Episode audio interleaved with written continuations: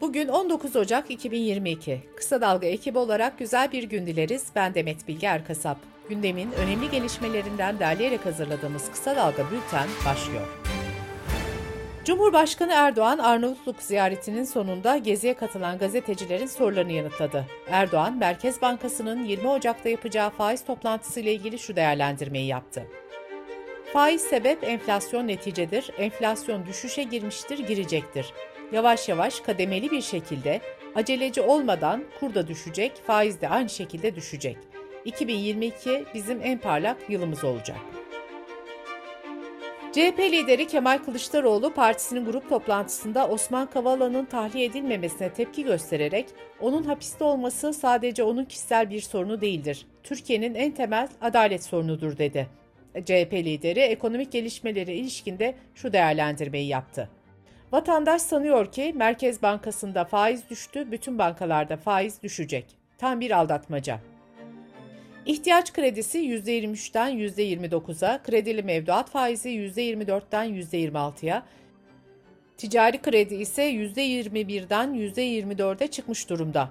Kamu borcunun sadece %16'sı sabit faizde, %66'sı dövize, %19'u da enflasyona endeksli. Türkiye'nin geldiği nokta açısından böyle bir tablo hiç yaşamamıştık. Hazineden büyük paraları bir avuç kişiye tahsil ederseniz yoksulluk artar. MHP lideri Devlet Bahçeli partisinin grup toplantısında konuştu. Şarkı sözleri nedeniyle günlerdir tehdit edilen sanatçı Sezen Aksu'ya serçeysen serçeliğini bil diyen Bahçeli, üniversiteli Enes Kara'nın intiharı ile ilgili şunları söyledi.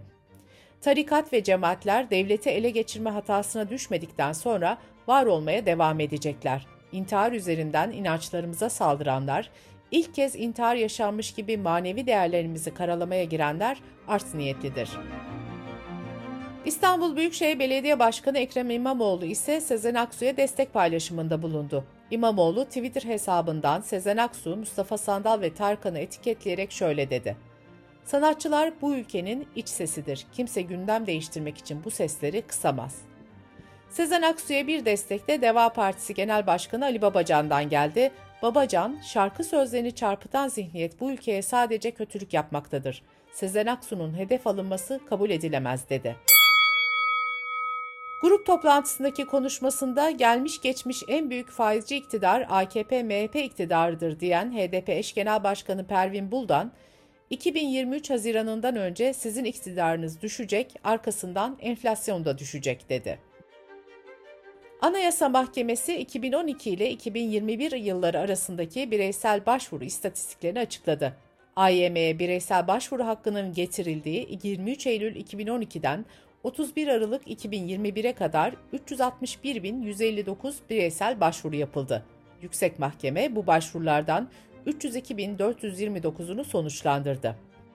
Geçen yıl ise Anayasa Mahkemesi'ne yapılan bireysel başvuru sayısı 66.121 oldu. Bunlardan 45.321'i sonuçlandırıldı. Anayasa Mahkemesi'nce 11.830 ihlal kararı 2021'de verildi. Bu oran %45,8 olarak kayıtlara geçti. İhlal kararının verildiği başvuruların hak ve özgürlüklere göre dağılımında ise adil yargılanma hakkının ihlali 20.084 ile ilk sırada yer aldı. Cumhurbaşkanı Erdoğan imzasıyla resmi gazetede yayınlanan 2022 yılı yatırım programına göre Türkiye'deki 383 cezaevine yenileri eklenecek ve toplam cezaevi sayısı 419'a yükselecek. Yeni yapılacak 36 cezaevinin sonuncusu 2025 yılında bitecek ve bu cezaevleri toplam 8 milyar 713 milyon liraya mal olacak. Bilgi Teknolojileri Kurumu tarafından tüketici hakları yönetmeliğinde değişiklik yapıldı. Tüketicileri yakından ilgilendiren bazı düzenlemeler şöyle.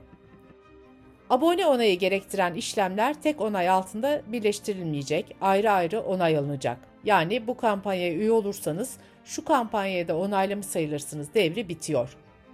Abonelik sözleşmesi yapıldığında tüketiciye kolay ve anlaşılabilir bir sözleşme örneği verilecek. Yeni düzenleme ile taahhütname süresi en fazla 24 ay olacak. Aboneye duyurulan internet hızının sağlanmaması halinde sözleşme ceza ödemeden feshedilebilecek. Covid-19 gelişmeleriyle bültenimize devam ediyoruz.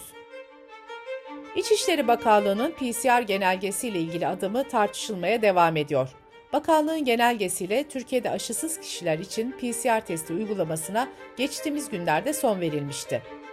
Tepkilerin ardından bir gün sonra yeni genelgeyle PCR testi istenilecek durumlar yeniden belirlenmişti. Son duruma göre uçaklarda test zorunluluğu yeniden getirilirken tren ve otobüs yolculuklarında PCR testi istenmiyor. Uzmanlar bu yaklaşımın bilimsel olmadığını söylemişti. Benzer bir açıklama halk sağlığı uzmanı Profesör Doktor Ahmet Saltık'tan geldi.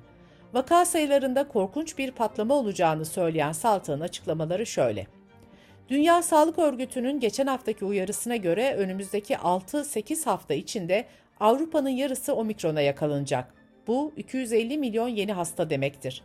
Türkiye'de bunun dışında kalmayacak. 45 milyon insan önümüzdeki 2 ay içinde hastalığa yakalanacak. Yani Türkiye'de her gün 700 bin kişi yeni omikron varyantına yakalanacak. İsrail'de yapılan bir araştırmaya göre dördüncü doz aşı omikron varyantına karşı beklenen etki göstermedi.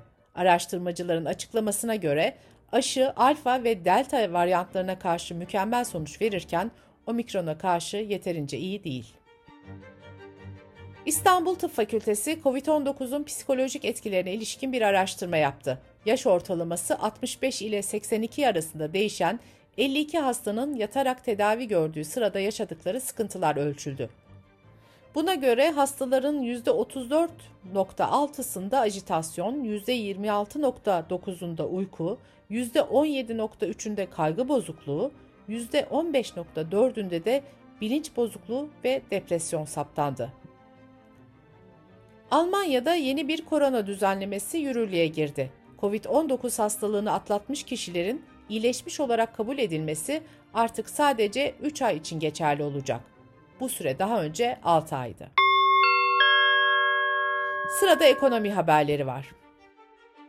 İngiltere merkezli Standard Chartered'ın yayımladığı bir araştırma raporunda heterodoks para politikasının %36'lık yüksek enflasyonla birleşince Türk lirası için yapısal kırılma yarattığı belirtildi. Bankanın açıklamasında 2022 yıl sonu dolar TL tahmini 12 liradan 20 liraya çıkarıldı. Bank of America ise yayınladığı araştırma raporunda Türkiye'de enflasyonun 2022 yılında ortalama %52.6 olacağını, yıl sonunda ise %40 seviyesinde gerçekleşeceğini belirtti. Uluslararası Kredi Derecelendirme Kuruluşu Fitch, Türkiye'de artan enflasyon ve izlenen heterodoks politikaların makroekonomik ve finansal riskleri arttırdığını bildirmişti. Merkez Bankası Genel Kurulu olağanüstü toplanacak. Banka hissedarlarına olağanüstü genel kurulun 3 Şubat Perşembe günü saat 10.30'da yapılacağı duyuruldu. Duyuruda genel kurulun gündemleri arasında 2021 yılı dönem karından avans dağıtılması ve birikmiş ihtiyat akçesinin kâra katılarak dağıtılması konuları yer aldı. Vergi Usul Kanunu ve Kurumlar Vergisi Kanunu'nda değişiklik yapılmasına dair kanun teklifi Meclis Plan ve Bütçe Komisyonu'nda kabul edildi. Buna göre yabancı para ve altınlarını TL'ye çeviren kurumların vadeli Türk lirası mevduat ve katılma hesaplarındaki faiz ve kar payları vergiden istisna olacak. Dış politika ve dünyadan gelişmelerle devam ediyoruz. Yunanistan Başbakanı Mitsotakis, Avrupa Halk Partisi milletvekilleriyle yaptığı görüşmede Türkiye ilişkin açıklamalarda bulundu. Mitsotakis, Türkiye'nin Yunanistan ve Kıbrıs'a karşı saldırgan bir tutuma geri dönmesi durumunda bir dizi kısıtlayıcı önlem hazırladık dedi. Batı ile Rusya arasında Ukrayna üzerinden yaşanan kriz, geçtiğimiz hafta yapılan güvenlik garantisi görüşmesinden sonuç çıkmamasının ardından derinleşiyor. İngiltere Savunma Bakanı, Rusya'ya karşı savunmasını güçlendirmesi için Ukrayna'ya kısa menzilli tank savar füze gönderileceğini açıkladı. Kanada'nın da Ukrayna'ya küçük bir grup özel kuvvet göndereceği iddia edildi. İngiltere'de polisin yetkilerini genişleten ve muhalefetle bazı sivil toplum kuruluşları tarafından baskıcı bulunan yeni ceza yasası parlamentonun üst kanadı Lordlar Kamerası'nda reddedildi. Lordlar Kamerası, hükümetin karşı çıkmasına rağmen tasarıya eklenen ve kadın düşmanlığını nefret suçu sayan düzenlemeyi ise kabul etti. Bültenimizi kısa dalgadan bir öneriyle bitiriyoruz. Yeşim Özdemir Time Code programında Çağlar'ın büyük şairi Nazım Hikmet'i anlatıyor. Kısa Dalga.net adresimizden ve podcast platformlarından dinleyebilirsiniz. Gözünüz kulağınız bizde olsun. Kısa Dalga Medya.